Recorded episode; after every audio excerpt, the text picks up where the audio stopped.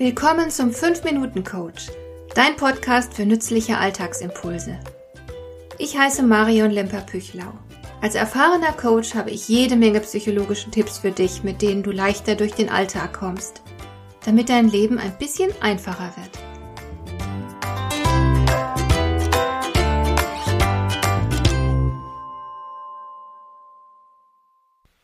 Du kennst das Phänomen sicher auch. Du schreibst eine Nachricht und der Adressat scheint sie zu ignorieren. Gerade im Homeoffice sind E-Mails der meistgenutzte Kommunikationskanal. Du kannst nicht einfach aufstehen und mal kurz zur Kollegin oder dem Kollegen rübergehen. Da ist es dann mitunter wirklich nervig, auf Antwort zu warten, ohne dass eine Reaktion erfolgt. Die Sache ist wichtig, du bräuchtest bald eine Antwort, aber deine Nachricht wird scheinbar ignoriert. Und da die E-Mail-Flut ständig anwächst, ist es recht wahrscheinlich, dass einige deiner Nachrichten ohne Antwort bleiben. Es ist natürlich möglich, dass der Adressat bis zum Hals in Arbeit steckt und schlichtweg keine Kapazitäten hat, um seine Mails zu sichten und zu beantworten. Aber vielleicht geht deine Nachricht auch schlichtweg in der Flut der vielen E-Mails unter und wird einfach übersehen oder als nicht wichtig wahrgenommen.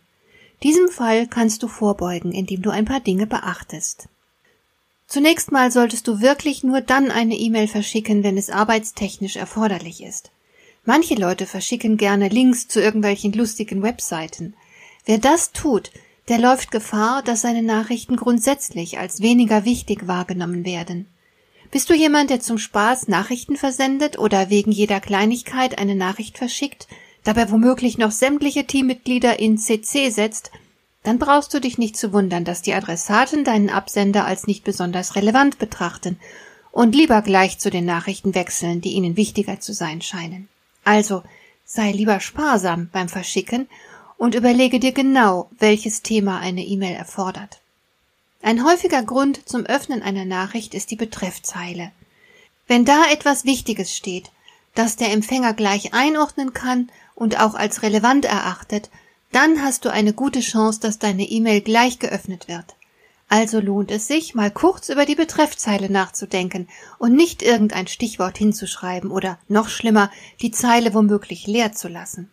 Je konkreter sich der Leser der Betreffzeile vorstellen kann, worum es geht, desto wahrscheinlicher ist es, dass er die Nachricht auch tatsächlich liest.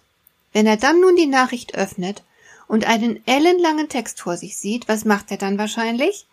Er stöhnt und wird den Text bestenfalls überfliegen. Oder er wendet sich gleich einer anderen Nachricht zu. Wir sind inzwischen fast alle bis zur Nasenspitze mit Arbeit eingedeckt und haben keine Zeit zu verschenken. Deswegen ist es ratsam, dass du dich so kurz wie möglich fasst. Komme also ganz schnell zum Punkt. Wenn es viele Punkte zu klären gibt, dann liste sie stichwortartig auf und schlage ein Gespräch vor. Das ist besser, als haufenweise lange E-Mails hin und her zu schicken. Manches klärt man nach wie vor besser mündlich. Oder aber du verschickst mehrere kurze E-Mails nacheinander, die jeweils nur ein Thema enthalten. Dieses Aufsplitten ist vor allem wichtig, wenn der Adressat mehrere Dinge tun soll. Ist eine Nachricht voll von diversen Arbeitsaufträgen, dann wird leicht mal ein Item auf der Liste vergessen. Überhaupt ist es natürlich wichtig, dass du dem Empfänger der Nachricht klar und deutlich mitteilst, was du nun von ihm erwartest. Was soll der andere denn tun? Und bis wann soll er es tun?